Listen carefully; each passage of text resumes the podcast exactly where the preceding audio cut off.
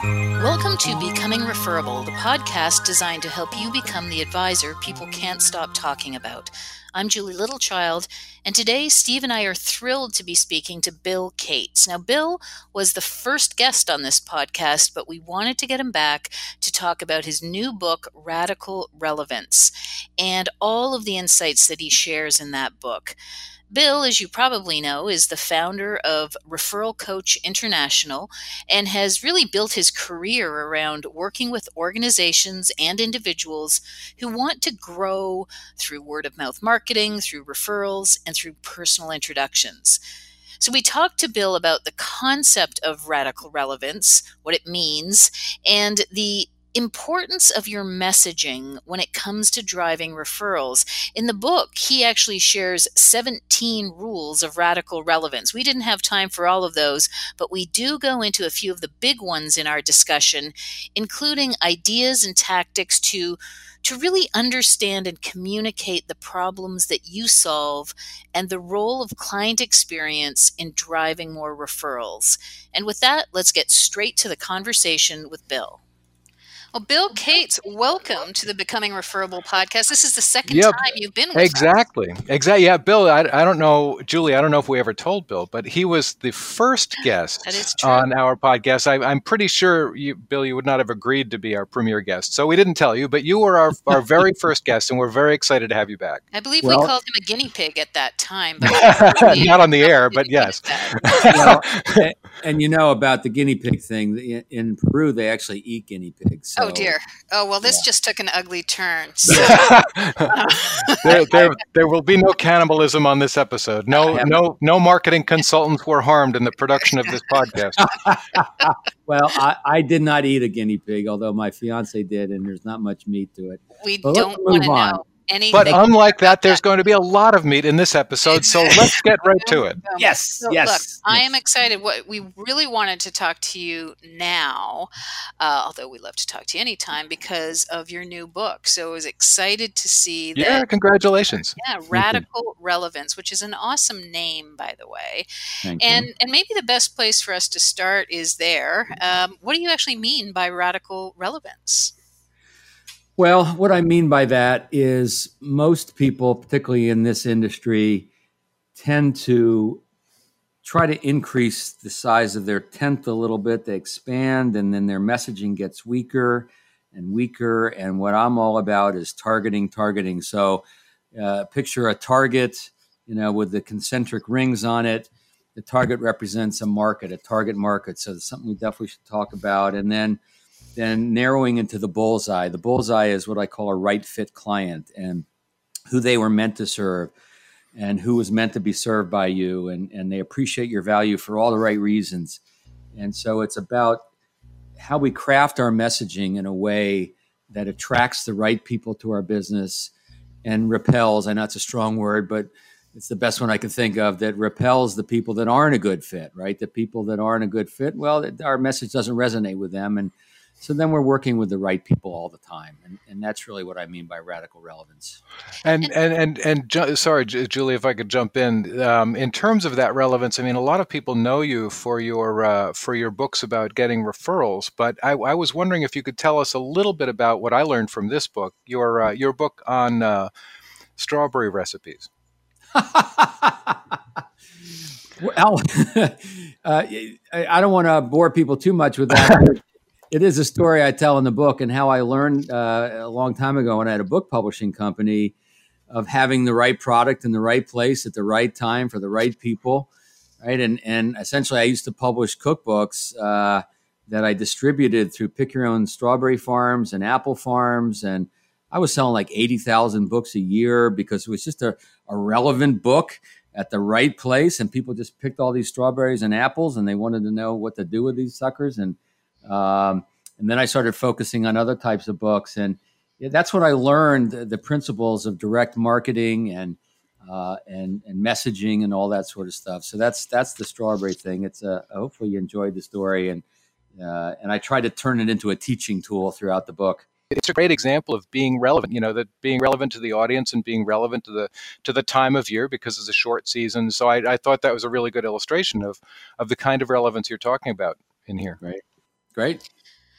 And and so I wanted to yeah, now it's all mine. That's fine. Beyond the strawberries and the guinea pigs. Um, I, I, really wanted to dig in um, to some of the specifics. Now, this, the very subtitle of your book just starts with this phrase sharpen your marketing message is just by way of definition is that the same as your value prop or your elevator pitch? What exactly do you mean by that? And then i know you've got a model to help advisors down this path. Yeah.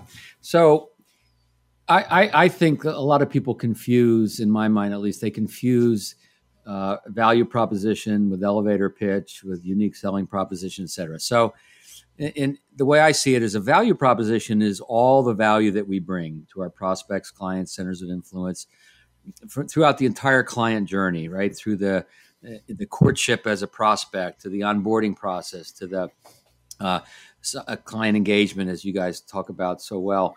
Uh, that um, that's the value proposition, and then the elevator pitch or the value positioning statement. That that's a subset that reflects the value proposition. So what I one of the things I help our clients with is actually determining that full value proposition to begin with. What what are all the points of value? It's a great exercise for the firm because everyone then gets in line with the value they bring and and and how to, then start articulating that value when they're out and about, and it becomes a more uniform message. So. Um, I, I, tend not to like the word ele- uh, term elevator pitch only because the way it's been taught in the past is quite often very trite and, and overly creative. And here's one thing we know about the brain the brain craves clarity and simplicity.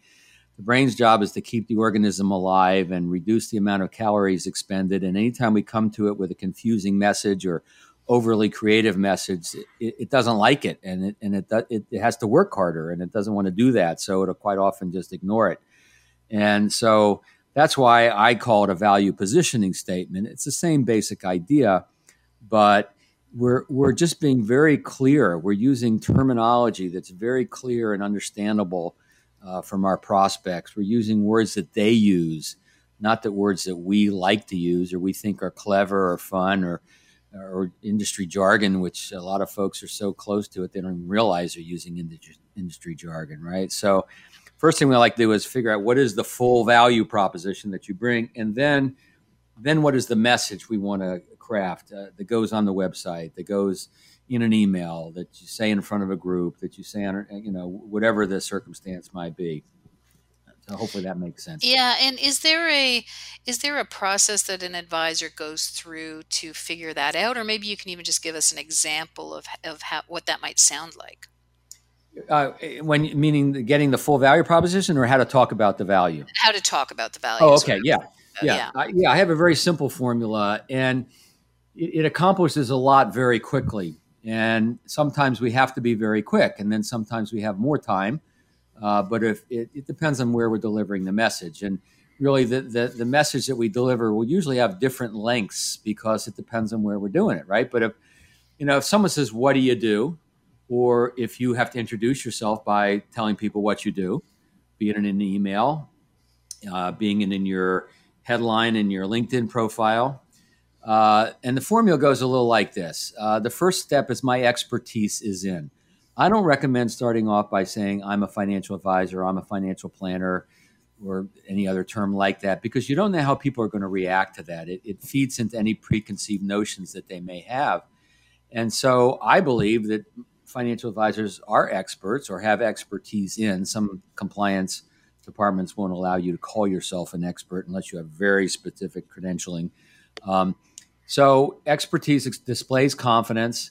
And then the next st- step is I work with, or we work with, if you're selling more of a team approach. And so what that does is qualifies and demonstrates your target market. Um, and then I'll give you the whole thing in a second. You know, who want to? Well, whatever your ideal clients want, whatever the people you're trying to attract want, uh, is the benefit you bring, the benefit you deliver. And so it's very easy to incorporate the benefit that way. And then I have the next, the final step is a value in action, which is really a for example. It, it elaborates a little bit on what you said. So let me give you uh, one very specific example with a, a coaching client I'm working with. And when I was talking to Vince, he really he gets excited about entrepreneurs. He gets excited about uh, fast-paced entrepreneurs and, and the energy they generate, and he knows they make good money, and he knows they want to focus their time on making money, and then have someone else handle the money, if you will. And so, this is what we came up with, and he's tweaking it, but it's roughly this. You know, I specialize in financial planning for fast-paced owners and entrepreneurs. Very clear, kind of defines the market already. Uh, so I work with successful business owners who want to focus on what they do the best, running their business and making money. Now you could say and leaving, you know, the the rest to, to another professional, whatever. Mm-hmm. And then the value in action is I'm like a financial quarterback for my client. I put the right team in place to make sure they have all the right insurance in place, a benefits package that helps them retain their best, best employees, da da da. And that's a little dry. I'd like them to have a little more of a specific a story like, for example, I was with a client yesterday, and here was their situation. Here's what we were able to do to them. Do, not do to them, do with them. uh, Freudian slip, perhaps. Um, so it, it's a very simple way to, to, to, put a, it puts a lot of information in a very succinct uh, way to way to talk about it. And now you can elaborate. You can go further in social settings. You, you, you do something a little bit different. Um, but I, will give you an example of where this kind of formula could be used.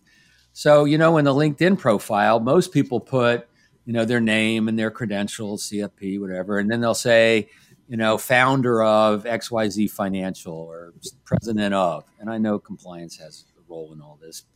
But what if it would be better if they said, you know, helping fast paced business owners do what they best, do what they do best, running their business and helping them maximize their investments or something like that, right? So now that little headline actually, here's who we work with and here's what we do, all in a sentence right on the LinkedIn profile rather than something dry that means nothing to nobody. And eh, so I, I love that example because it makes it really easy to work with. Um, mm-hmm. can you also connect the dots for us between what you're just talking about, and in fact, all of the work that's that's um, uh, within this book. And mm-hmm. what we, we've known you for for many years which is really helping people generate more referrals. Is this work that you're talking about now an extension of that? Does it make it easier in some way? Yeah so so um, let me give you a quick evolution and i think that'll answer the question and perhaps uh, uh, be helpful to everyone listening. So first of all when i first started in this business 25 years ago most of the time i was hired to do workshops and speeches on on how to ask for referrals, right? How to do it without being needy, without being pushy or aggressive or all that, right? And then I learned very quickly that, that some people were struggling because guess what? They weren't referable, right? They, they weren't, they haven't become referable yet. Oh, she should and do so, a podcast on that. Yes, you should. Yeah. And you do, and you do a great one.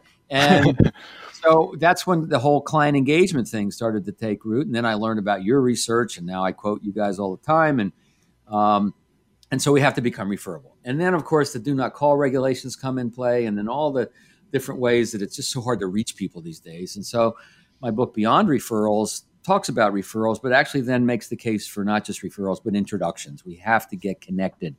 So, one tip for anybody listening right now is when you're with a prospect, client, center of influence, and you're talking about this idea of referrals slash introductions, use the word introduction. How would you like to introduce me to Laura? let's talk about how you introduced me to George because you really want to get connected. But then I was doing research for a, a, a company to deliver a speech at their annual event. And so I interviewed some of the top producers and I asked them about what do you say when you get introduced or referred to a prospect. And I got to tell you guys, in, in most cases, they're, the way they talked about their value was, was very old school, very lame. You know, I'd love to take you to a cup of coffee and talk about the work I do. And I'm like, who's got time for that anymore? And but what happened is if they got a great referral, a great introduction, I should say, uh, and there's high trust there, that will carry you through a weak value proposition, sometimes all the way through to gaining the new client. But if it's not super high trust introduction or a great introduction, somewhere along the line that value, that borrowed trust starts to wane, and you better have a great way of talking about your value uh, or you're going to have prospects that seem to be interested go missing in action. All of a sudden, someone you had this great conversation with, they're not returning your emails or phone calls anymore. So that's where I realized the next step for me was to talk about the value proposition and how we become relevant and compelling to people to attract their attention. And the fastest, straightest line to relevance with anybody, the fastest way to cut through all the noise in the marketplace and all the knee jerk reactions that we get is to be introduced by someone they really trust. And so there's a total parallel here of, of all these messages that have come together for us.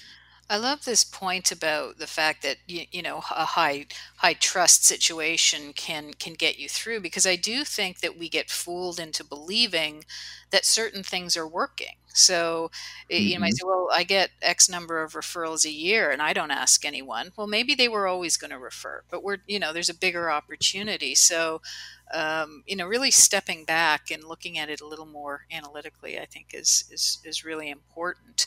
Yeah, um, and you're kind of you're sort of leading us into the down this path of, of, growing the business. So we've got the the important messaging, which we do want to come back to, but mm-hmm. there's a there's a couple of challenges that you point out in the book that relate to attracting and winning new clients. Can you talk to us about those before we even dig in further? Yeah, so the, the two main challenges are, are, are, this. The first one is the, the marketing message overload that everybody's experiencing. And, and I, you know, I have a chapter in the book on the neuroscience of relevance. And I had a great time uh, studying the brain, actually hurt my brain, but uh, trying to figure out how the brain works and how that will help us in crafting messaging uh, that will attract the right people. And so the brain is scanning six times a second. That's pretty fast am I safe? Where am I? What are my surroundings? Am I safe? Am I safe? Am I safe? Am I safe? And three times a second, is there an opportunity? And the brain loves an opportunity. The brain loves to take action, but only when it feels safe. And so, the, another parallel way to think about this is with this barrage of information that's coming at everybody, that's coming at your prospects. Is is this relevant? Is this not relevant? Do I pay attention to this? Do I want to spend energy on this, or do I want to move on and look for some other opportunity? And so that's why our message has to be totally relevant to cut through all that marketing message overload. And we have to be continually relevant throughout. I mean, how many times has anyone on this podcast had someone approach them selling a product or service, have no clue who we are, what we do, right? They think they got the answer to, to you know, to, the cure for cancer for any business, and they don't even know who we are and so they're not relevant. It doesn't cut through the, the marketing message overload. We ignore them, right? If you're not relevant, you're ignored. So that's one of the biggest challenges the book, book tries to tackle. And, and the other one is actually moving people to take action because it's it's one thing to get in and get their attention, but what are you ultimately trying to do? Well, you're trying to get your email returned, you're trying to get your voicemail returned, you're trying to get them to set the second appointment or third appointment or you know do a plan or whatever it is. So whatever that action is you desire, and the challenge we face is inertia, right? A body in motion tends to stay in motion, a body at rest tends to remain at rest unless acted upon by an outside force. So there are some people that are doing nothing, they're stuck doing nothing, they're ignoring what they need to do. And there are other people that are moving in a certain direction. Uh, maybe it's the right direction for them, maybe it isn't, but they haven't ever stopped to look and see if there's another way to, to move. And so how do we become that outside force to get them to notice us and then to look at a different way to behave and take action so those are the two big challenges that the book was uh, was written to address so how do we become that outside force because well, i'll one, take notes yeah. on that well and, and it's not always easy and i don't have a simple answer and, and it's going to vary vary a lot but first of all having the most relevant possible message you can uh, will make a big difference. So obviously, getting introduced becomes a kind of an outside force. You get inserted into their, their life by an introduction from someone else they already trust. You have an opening message. You have a way of talking about what you do, of asking questions that sh- shows empathy. One of the big things that your prospects want from you is a sense of your knowingness about them, about their world. So when you target a niche market, whether it's employees in a large company, whether it's business owners as an industry, the things you say, the questions you ask demonstrate that knowingness. And so that that starts to open the door a little bit to that. Now, sometimes we can go a little further and we can even become that outside force by being a little counterintuitive or even a little controversial. You know, you gotta be careful about that. And it's got to fit and all. But so for instance, You know, Steve, uh, I believe you wrote a book, something like uh, "Don't Ask for Referrals" or "Stop Asking for Referrals." yes, right? I did. Well, and and and that's a counterintuitive way of gra- grabbing someone's attention. What do you mean? Stop! Right. Don't ask for right. referrals. Well, what, what should I do? And actually, in the book, you talk about referrals, okay, but you're trying to get our attention. You're trying to get us to think a little differently. Think in terms of introductions, right? Think in terms right, of, right. of earning the right to those things. And and so sometimes that. So I'll give you I'll give you an example. Uh, there's one advisor that I've been coaching, and I didn't help him with this. He came up with this on his own. He says, "I help my clients create indestructible wealth," and it's like, whoa. Now, what I like about that is it's creative enough to grab someone's attention, like, oh, what's that? Right? I like that. But it's not so creative that the brain can't figure it out.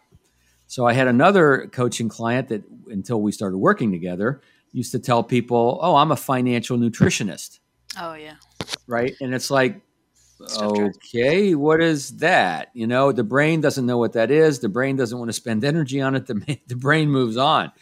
So it, it's that balance between being counterintuitive and creative, and and then being relevant.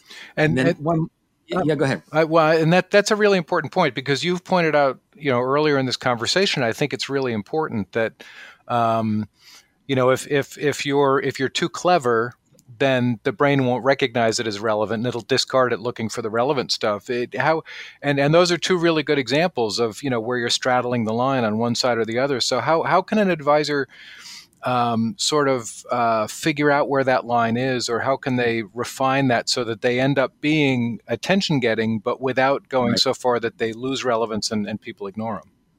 Yeah, a couple a couple of thoughts on this. First of all, the, the, the brain wants to get it. It's got to be clear. If it's confusing, uh, Donald Miller says, if you confuse, you lose, right?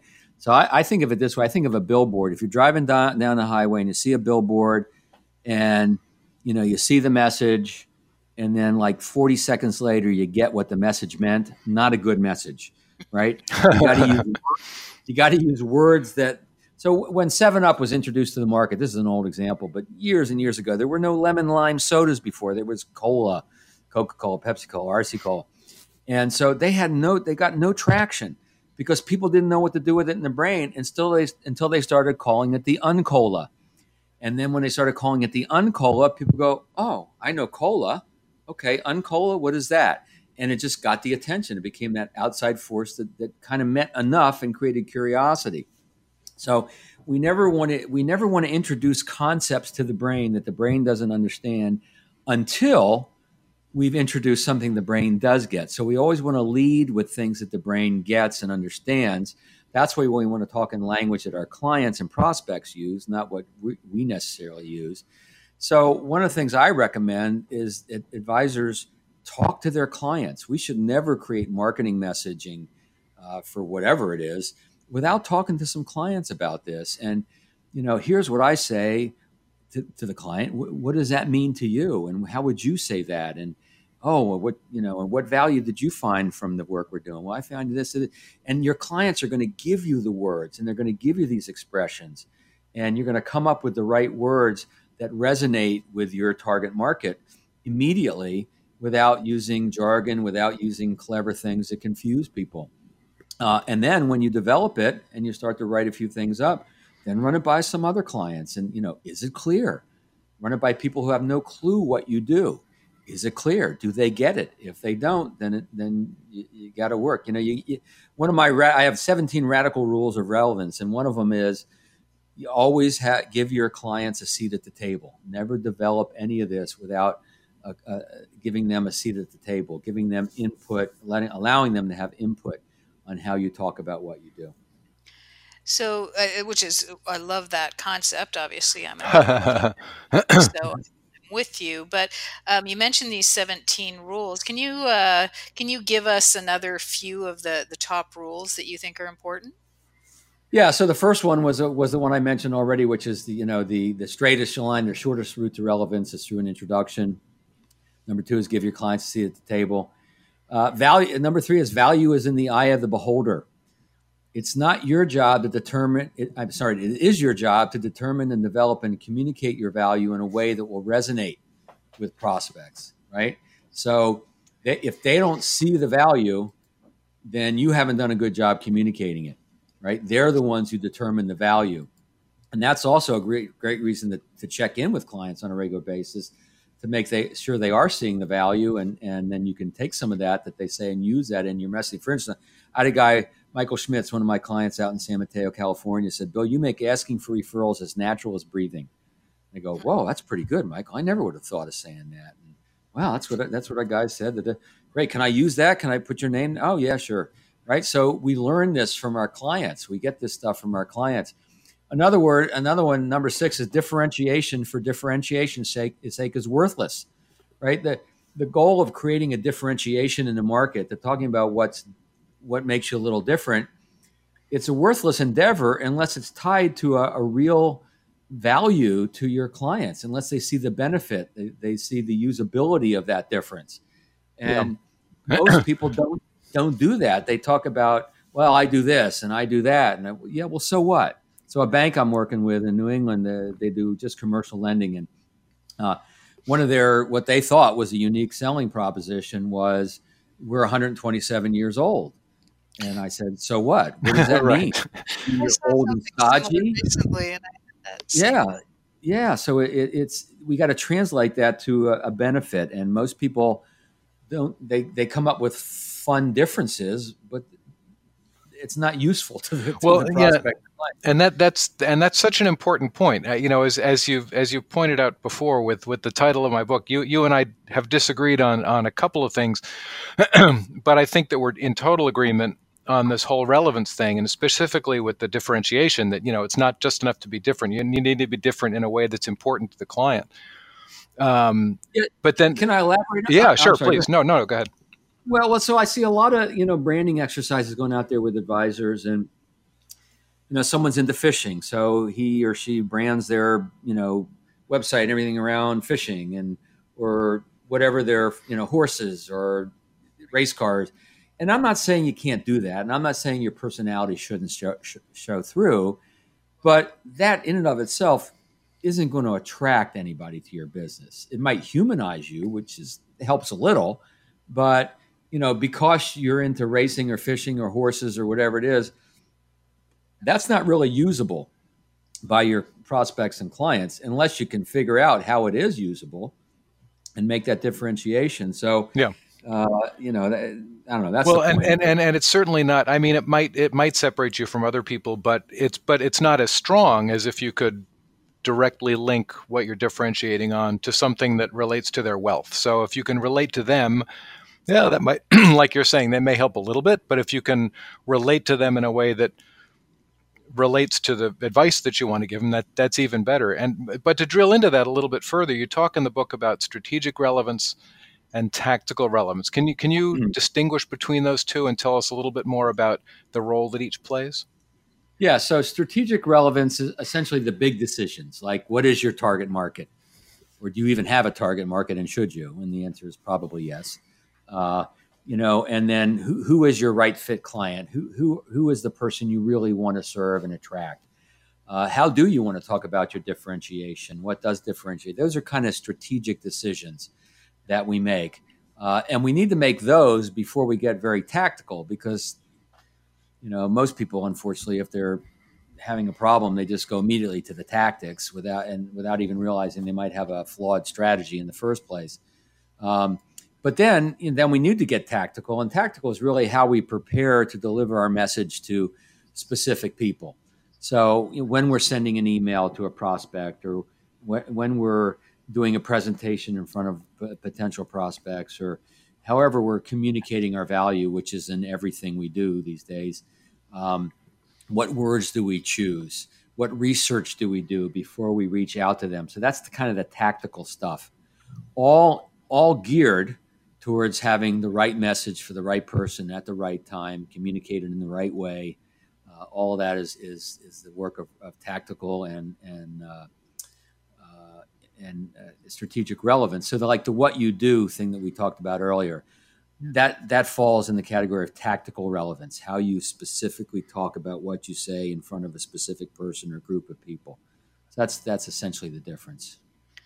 Can you sort of breathe some life into all of this and maybe um, uh, just put the spotlight on some examples of companies yeah. that you've seen really exhibiting some of these the these characteristics? Yeah, and I'll tell you the the the one thing that really does need to be talked about, and these are the examples I'm going to give, and how it's really helped these folks, um, is making that decision to have a target market. Um, and you know it'll it'll vary depending on what your geography is, because if you have a smaller you know pool of folks to pull from, you can't be quite as narrow as if you're in a larger metropolitan area. But you can also develop a, a national reputation and do work uh, you know, long distance without even meeting people if you have that kind of reputation. So I'll give you three quick examples. Todd McDonald, extremely successful at Albany, New York. He he works with closely held, family owned, heavy construction firms. Right? His clients build roads, runways, bridges, large uh, commercial buildings. And if you go to his website, the first thing you're going to see is heavy construction equipment so he is showing he is showing that he knows them. They see themselves in his website through the through the photographs that he uses, and he's going to start developing some videos uh, where he talks about some of the work he does in video form, uh, actually at some of these work sites of his clients.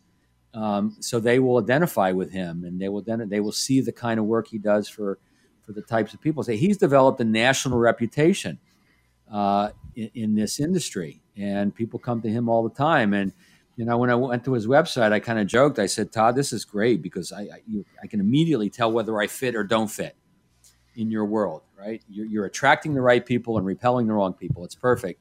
But I kind of missed the clip art of that retired couple walking down. Beach with the writing on the sand. Yeah, that's right. And, and so let me tell you about Adam. Uh, Adam is is in Carmel, Indiana. I don't know how to pronounce his last name. I got to I got to ask him. But he he made recently uh, to go all in with optometrists, and so he helps optometrists gain clarity around their financial lives and and, and financial future. And what he told me, and I'll, I'll read the exact quote that he wrote to me. Says, "Since making the decision to go all in and exclusively serve optometrists."